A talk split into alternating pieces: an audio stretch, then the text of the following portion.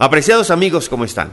Nuevamente con ustedes haciendo esta su conferencia de actitud positiva. 30 minutos de motivación y de superación personal que sé que van a cambiar su vida. Si usted continúa escuchando esta conferencia periódicamente, estoy seguro que la vida le va a cambiar. ¿Por qué? Porque los seres humanos somos el resultado de lo que pensamos y de lo que sentimos. Para los que no me conocen, ¿cómo están? Mi nombre, Jorge Duque Linares, ese soy yo, Jorge Duque Linares. Soy especialista en filosofía de la motivación y estoy convencido de que podemos hacer de este país una potencia mundial si entre todos empezamos a cambiar de actitud. Por eso estoy grabando esta conferencia para que usted la escuche periódicamente y va a ver cómo la vida poco a poco le va cambiando. ¿Cuántas personas se quejan cada día de que las cosas no les salen como esperaban? ¿Cuánta gente escucha usted a diario que le está diciendo nada me sale bien, es que nací estrellado, es que en la vida me corresponde todo lo malo y viven quejándose permanentemente? Deténgase a observar lo siguiente, observe a la gente y mire todo lo que se quejan diariamente de la vida y observe que hacen muy poco por resolver sus propios problemas. Hay que aceptar una realidad. La mayoría de las personas espera que aparezcan otras, es decir, el cuentico de la hada madrina o del príncipe azul, para que le resuelvan sus propios problemas. La mayoría de las personas espera que aparezcan otras, llámense esposos, hermanos, padres, hijos, para que le solucionen sus propias responsabilidades y obligaciones. La verdad es que a la gran mayoría de los fracasados siempre prefieren irse por el camino fácil que consiste en esperar que los demás les resuelvan su vida, que además es el camino que tiene menos tropiezos y sacrificios. Es decir, en nuestro mundo predomina la ley del menor esfuerzo, la ley de la mediocridad. Ahora bien, el mensaje que quiero compartir con usted es que tome conciencia de las desventajas y las consecuencias negativas que tiene para su futuro el dejarse llevar por la fuerza de la pereza. Mire, yo le puedo afirmar lo siguiente, una personalidad, una vida que se construye sobre la ley del menor esfuerzo nunca llega a ser importante ni va a hacer nada ni por su propio bienestar ni por el bienestar de los demás. Siempre va a estar recostada a los que hacen y nunca va a tener nada que valga la pena disfrutar porque lo ha conseguido con sacrificio. La pereza por hacer las cosas a la larga se convierte en un desperdicio de toda una vida. Es como si el tiempo y el esfuerzo de sus padres porque usted llegara más lejos de lo que ellos pudieron lograr, usted lo botara directamente todos los días a una caneca de basura sin importarle absolutamente nada. Apreciados amigos, la vida es sin duda el valor más preciado que nos ha concedido Dios pero Él le ha dado la vida, es precisamente a usted para que haga algo útil y beneficioso con ella, no para que usted se lance a andar sin rumbo y sin compromiso. Un ser humano solo puede realizarse en la vida cuando es capaz de transformar esa actitud negativa y conformista en una actitud positiva. Usted solo puede llegar lejos si sabe cuidarse de caer en las redes de la mediocridad. Ese es el tema de esta conferencia, cómo adquirir una actitud positiva y cómo superar la mediocridad. Cuando pienso en lo perjudicial que es la mediocridad para su propio crecimiento, me pregunto si no es justamente el caer en ella o el librarse de ella lo que hace diferentes a las personas. Recuerdo un texto famoso de un filósofo español que se llama Fernando Sabater. En él, Sabater habla de la diferencia entre los grandes hombres y los hombres comunes y corrientes. Para hacer esta diferencia, este escritor echa mano de un ejemplo de la naturaleza que es muy fácil de entender. Es el ejemplo de las termitas africanas.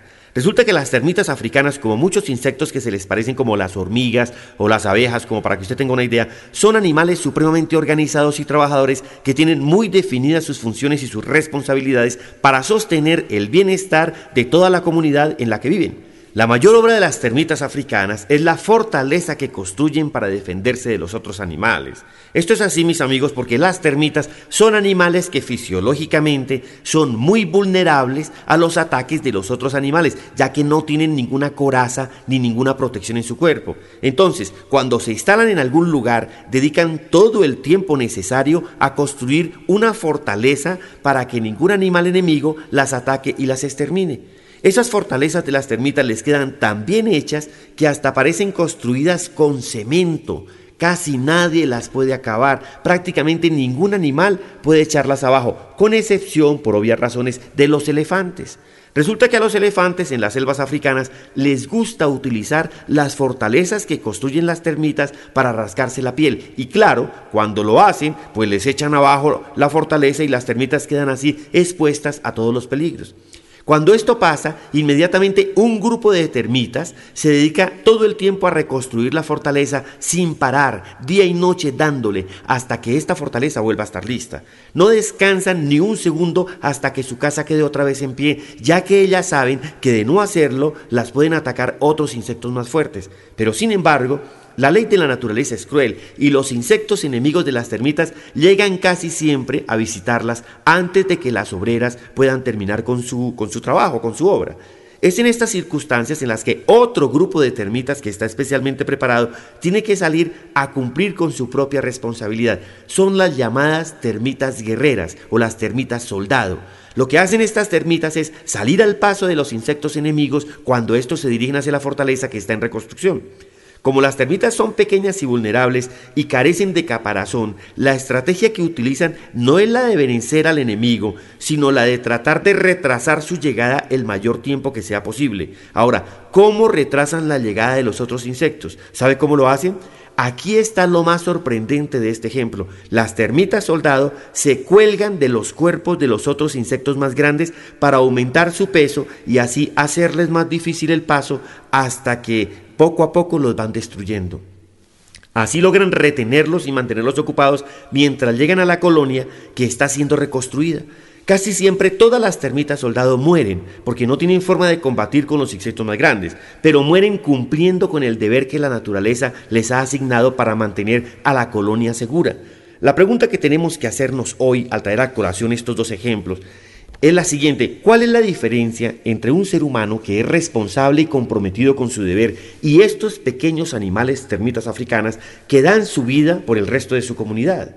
La diferencia, queridos amigos, es clara. La diferencia es que las termitas, como el resto de los animales, no tienen opción distinta a la que les dicta la información genética que llevan por dentro. Estos animales no tienen el poder de elección que usted tiene. Estos animales lo que hacen es lo que deben hacer según las leyes de la naturaleza y no hay ninguna posibilidad de que se rehúsen o que puedan hacer algo para evitar su labor. En cambio, en el caso suyo, en el caso de los seres humanos, es un acto de compromiso con su futuro, es fruto de una decisión personal. Es que el futuro de cada cual es la consecuencia de su propia elección precisamente que usted hace con usted mismo. Eso es lo que marca la diferencia, el poder que usted tiene para tomar decisiones cotidianas simples, pero a la vez tan importantes como saber decir voy a ganar en la vida, voy a ser un triunfador, voy a ser un campeón o sencillamente voy a perder, me recuesto con los demás y mi vida no tiene sentido.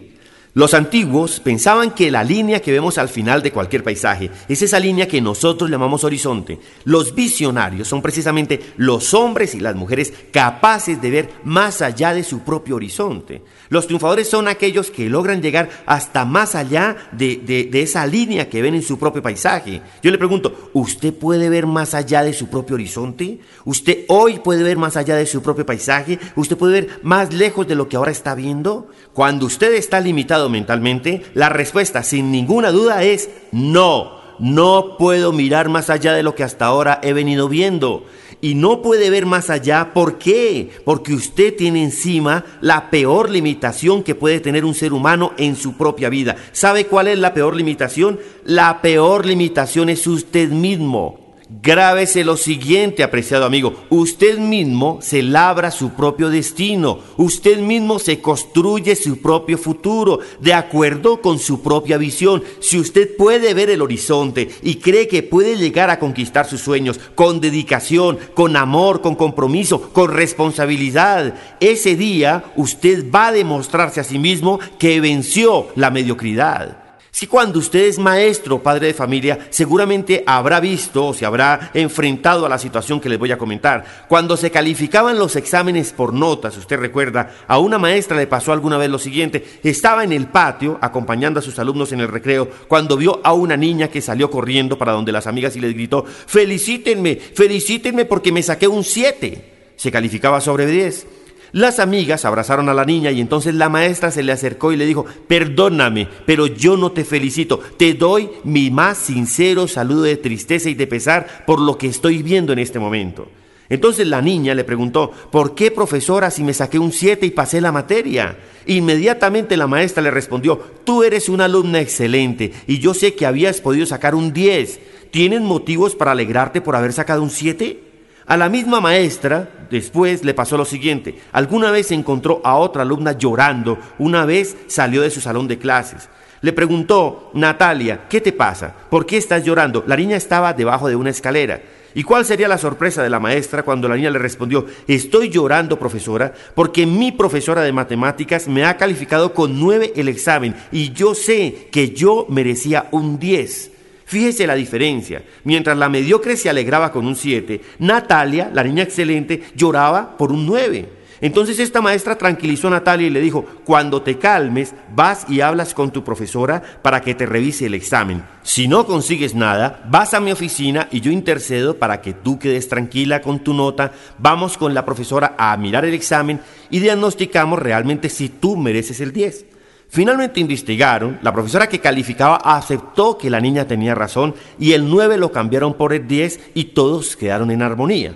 Observe lo siguiente, ambos ejemplos dan cuenta de algo que es mucho más importante que una calificación. Son dos ejemplos claros y más aún, son ejemplos cotidianos de la vida real, eh, del día a día, de lo que significa la actitud. El ejemplo de la primera niña que celebraba su calificación de 7 es el ejemplo de la persona que se conforma con lo mínimo y que aplica para su superación la ley del menor esfuerzo. Esa niña cuando sea adulta no va a ver más lejos de su horizonte. Lo máximo que logrará para su propia vida será un simple 7. Cualquiera que sea la labor que desarrolle, siempre se va a contentar con hacer las cosas a medias. El mundo de hoy, queridos amigos, y el mundo que vamos a ver mañana, es un mundo que solo le abre las puertas a las personas que tienen la actitud de la segunda niña, la actitud de Natalia, una actitud que se esfuerza, que se empeña y que busca constantemente estar siempre al lado de la excelencia. Esa es la actitud de un ganador, de alguien que se acostumbra a hacer las cosas bien desde el principio. La verdad es que la excelencia es una forma de vida, la excelencia es un hábito, es acostumbrarse a hacer las cosas bien desde el principio y no hacerlas por salir del paso. La excelencia es tener la capacidad de no engañarse a sí mismo pensando que usted está engañando a los demás, es tener la honestidad de demostrarse a sí mismo que está haciendo las cosas bien y que no pueden salir mejor sencillamente porque ya no se puede, pero no por la falta de dedicación es reconocer el esfuerzo personal por hacer las cosas bien con honestidad, con sinceridad y con entusiasmo. Justamente por eso la excelencia es tan valiosa y tan escasa. Y usted se preguntará, ¿por qué es tan difícil encontrar una persona excelente? Claro, la respuesta es sencilla. En un país de fracasados, en el que lo normal es fracasar y lamentarse de todo lo que nos está sucediendo, culpando siempre a los demás sin aceptar nuestra propia responsabilidad de lo que está pasando, las personas excelentes son escasas, son muy pocas. Es una mínima parte de la humanidad la que se atreve a superar las tentaciones de la pereza. Son escasas las personas que le dicen no a hacer las cosas a medias, que sean capaces de rechazar la pereza y en cambio ponerse manos a la obra y esforzarse para alcanzar el éxito a conciencia. Es por esto que la excelencia es escasa, porque a la mayoría de las personas les basta con hacerlo a medias, por pasar, mas no por aprender, y a muy pocas solo les sirve llegar a ser lo mejor, llegar a ser lo máximo, llegar a ser excelentes. En los 17 años que llevo haciendo motivación, estudiando y trabajando diariamente a un ritmo duro para cumplir con mi sueño de cambiar a Colombia y de convertirla en una potencia mundial, cambiando la actitud de la gente y el sueño mío de dejar para nuestros hijos una patria bien educada en donde en cada escuela la actitud sea más importante que los conocimientos. He tenido muchas experiencias a lo largo de mi carrera. Hay gente que llega a trabajar con uno, vienen de la academia, están con uno ocho días y ya se sienten preparados para salir a hacer lo mismo. Y ellos lo dicen, es que voy a dedicarme a hacer capacitación. Y uno ve cómo se pegan unas estrelladas tenaces. ¿Por qué? ¿Cuál es el error? La mediocridad. Es que, queridos amigos, las cosas no se pueden hacer a medias y menos por negocio. Una persona que escribe cualquier cosa, que fusila de los demás y sale a sus sin un discurso fundamentado en la excelencia es una persona que necesariamente fracasa. Comerá algunos días engañando a los incautos, pero tarde o temprano fracasa. ¿Por qué? Por la ley de la compensación. Es una ley que dice, cuando usted engaña a los demás, la vida se la cobra diez veces más. Yo he escrito más de siete libros de motivación, que todos son un éxito. Tengo más de 100 videos de superación personal sobre diversos temas y todos bien hechos, preparados, editados y además con un profundo respeto por ustedes que han sido mi éxito. La excelencia, queridos amigos, ha sido el estandarte que me ha permitido a mí llegar hasta donde estoy. Siempre he tratado de hacer las cosas con amor, sin escatimar esfuerzos por hacerlo mejor. Ese es el secreto y se lo doy todo a aquellos que quieren hacer lo mismo. Sacrifiquen sus domingos, sacrifiquen sus festivos, sacrifiquen sus ratos de descanso. Durante 17 años he venido haciéndolo, siempre tratando de buscar la excelencia y seguramente que, claro, si usted logra sacrificar todos esos espacios, van a tener mucho más éxito que yo. Cuando me encuentro con mis compañeros me dicen, Jorge, ¿cómo te va de bien? Claro que me va bien. 17 años trabajando por lograr mejor las cosas, necesariamente le tiene que ir a una persona muy bien. ¿Sabe usted cómo se reconoce a los mediocres? Ellos saben que tienen toda la culpa de lo que ha pasado, pero nunca la aceptan. Siempre buscan culpables externos sin aceptar su propia responsabilidad. Sufren de excusitis aguda. En el caso de los empleados malos dicen, es que mi jefe es de un genio insoportable quiere las cosas perfectas y piensa que somos máquinas. Pero va uno a ver al hombre y claro, tiene su genio, pero es que ese empleado era un mediocre que no sabía hacer nada, que se ganaba su dinero perdiendo el tiempo y lo peor, no se preocupó nunca por aprender y tratar de hacer su labor con compromiso. Usted nunca encontrará un empleado mediocre que salga hablando bien del jefe, nunca. Cuando se es mediocre siempre salen hablando mal, pero la historia es algo que ni las personas ni el tiempo pueden detener. Cada vez que a usted le hablen mal de un jefe, usted mírele su historia, a ver qué ha hecho el hombre en su vida. Y la historia dice que en menos tiempo ha hecho más el jefe por sí mismo y por los demás que el empleado mediocre que en su vida no ha hecho nada más que encontrar culpables de su propio fracaso. Cuando yo hago las conferencias de sentido de pertenencia en las empresas, siempre les insisto a los empleados, si usted quiere ser empresario, siéntase como el empresario, piense como el empresario y trabaje como el empresario. Actúe como si usted fuera el dueño de esta empresa. Llegue más temprano, salga más tarde, ahorre la energía, que no tengan que estarle diciendo haga esto o haga lo otro. Es que la excelencia, queridos amigos, es hacer lo que le corresponde y más sin que se lo estén diciendo. Usted nunca encontrará a un hijo mediocre hablando bien de sus papás, nunca. Los hijos mediocres siempre ven lo malo. Y es que mi papá es lo peor, es que me exige demasiado, es que parece un militar, es que nada de lo que hago le gusta. Pero va usted a ver la realidad y se encuentra con unos padres que mal que bien le han dado todo lo que está a su alcance y lo único que quieren es que su hijo salga adelante en la vida y que no le permiten que haga las cosas sin permiso y le reprenden cuando su hijo se gana con su comportamiento la reprimenda. Usted nunca encontrará un estudiante mediocre hablando bien de su profesor o de su institución. Para él, su profesor es lo malo, nadie lo entiende, se complica demasiado. Es que la institución es lo peor que existe en el medio. Pero si usted mira la situación a fondo, encuentra que es un maestro exigente, que no tolera las cosas a medias y que históricamente ha logrado que muchas personas aprendan y realicen sus vidas a su lado. Los mediocres nunca son capaces de aceptar su propia incapacidad. Ellos no aceptan su propio fracaso y lo que es peor, no aceptan su falta de responsabilidad y de compromiso personal por su propio desarrollo. Por ejemplo, en la universidad y en el colegio de hoy es muy normal que la culpa del bajo rendimiento académico la tengan los profesores. Los profesores de colegio saben de qué les estoy hablando. Los cambios en la ley de la educación han dado pie a muchos malentendidos según los cuales aparentemente el estudiante no puede perder y con eso se está cultivando una cultura del facilismo y de la mediocridad en la que la ley del menor esfuerzo es la que predomina.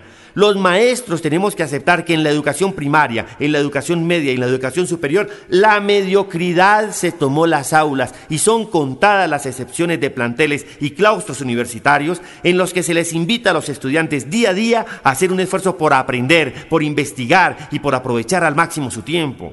Todos sabemos que la educación académica, sin desconocer su importancia, no es suficiente para darnos las soluciones que requiere nuestro país. Si a la educación académica no le ayudamos todos los colombianos comprometidos con nuestro futuro, trabajando por fuera de las aulas, aprovechando cualquier espacio para cambiar la actitud de los estudiantes, no veremos pronto el nuevo amanecer.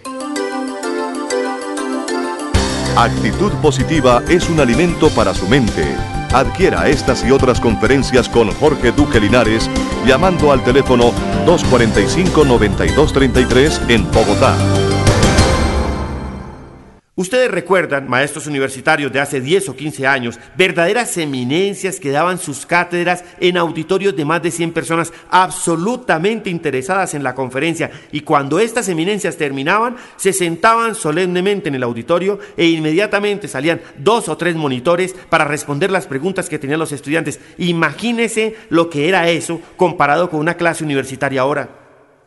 Hoy en día, los estudiantes se quejan cuando un curso excede las 10 personas y si un profesor decide hacer un examen oral, inmediatamente lo están acusando y piden que lo cambien por antipedagógico, que porque eso afecta psicológicamente a los estudiantes. La verdad, antes que profundizar en la educación del pasado y las diferencias profundas que tiene con la educación de hoy, hay que aceptar que la actitud de los estudiantes de hoy es un claro ejemplo de lo avanzada que está la mediocridad en nuestra vida cotidiana y en las aulas de clase.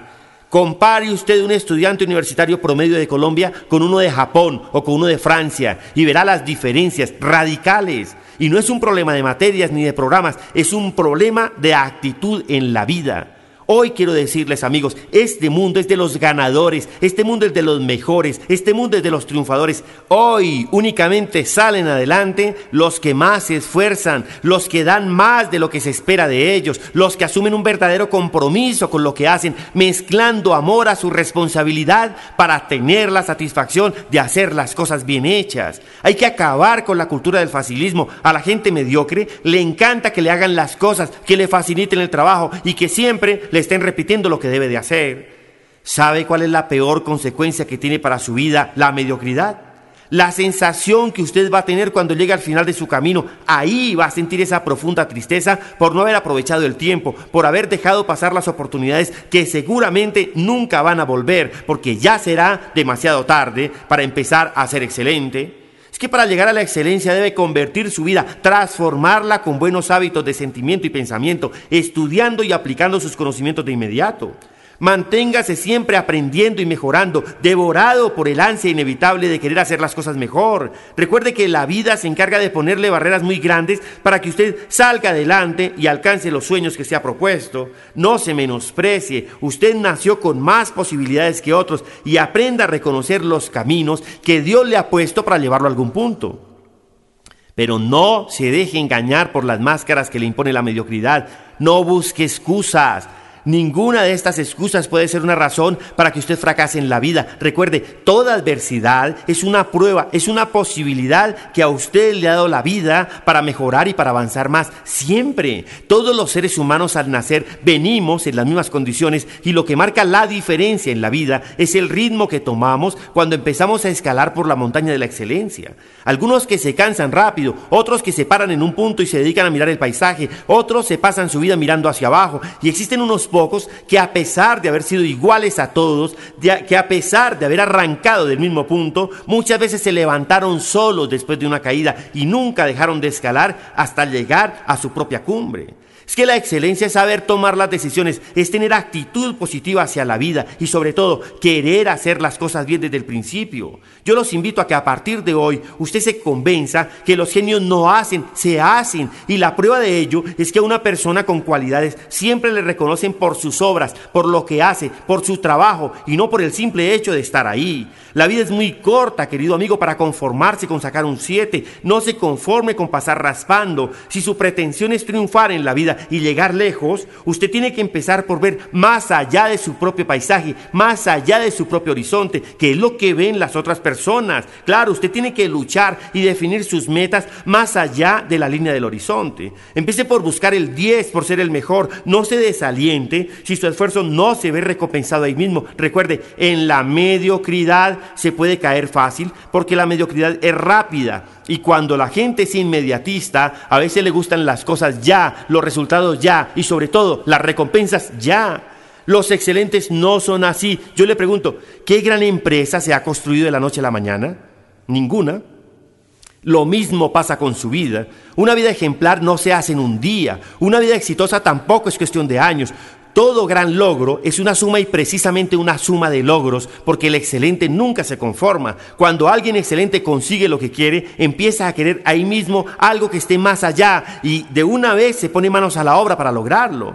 La mediocridad y el conformismo le hacen más daño del que usted imagina al resto de la sociedad. Mire, Ponerse en una actitud mediocre frente a su vida no solo contribuye en nada al crecimiento propio, sino que además perjudica el crecimiento de los demás. Por eso, un buen amigo nunca consiente la mediocridad de los otros. La excelencia es exigirse a usted mismo y exigir a los demás. Propicie los ambientes competitivos y trate de mantener su vida con entusiasmo. Y eso sí, incentívese para que usted logre ver lo más importante en su vida. Propicie los ambientes competitivos y trate de mantener con vida el entusiasmo que a usted siempre le tiene que rodear. Por eso es tan importante que se rodee de personas positivas. Saque las personas negativas de su lado. Un negativo no le aporta nada a su vida. Los triunfadores se conocen por los amigos que tienen, por la música que escuchan y por los libros que leen. Cuando usted vive rodeado de gente negativa, esa gente, ¿qué le puede aportar a usted? Nada. Usted tiene que rodearse de gente positiva Si los triunfadores se rodearan de gente negativa, nunca hubieran triunfado. Uno tiene que aprender a detectar cuáles son los amigos buenos y cuáles son los amigos malos. ¿Cuál es el amigo malo? El que le tapa las faltas, el que está de acuerdo con sus faltas y él no se las dice de frente. ¿Cuál es el buen amigo? El que le habla con sinceridad, el que le recrimina a usted por sus faltas sin importarle perder su propia amistad.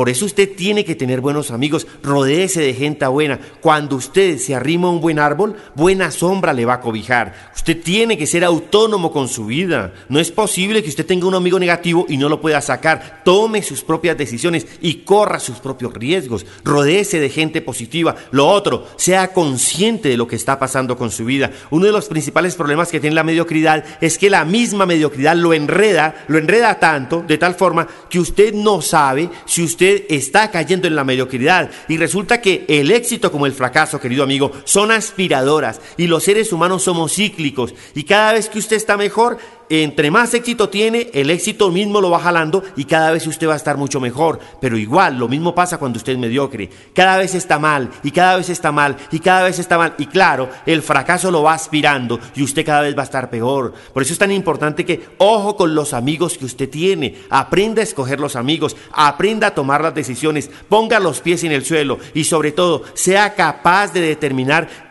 su propio poder de elección. Es que usted es el único animal viviente en el universo que tiene ese poder, elegir su propio destino, trazar su propia vida, construir su propio futuro. Usted, querido amigo, es el arquitecto de su propia vida. Construya su vida. Está en sus manos. Usted es el único que determina en dónde quiere llegar a estar mañana. Si quiere estar en el grupo de los triunfadores o quiere estar en el grupo de los mediocres y de los fracasados. Estoy convencido de que el futuro está en sus manos.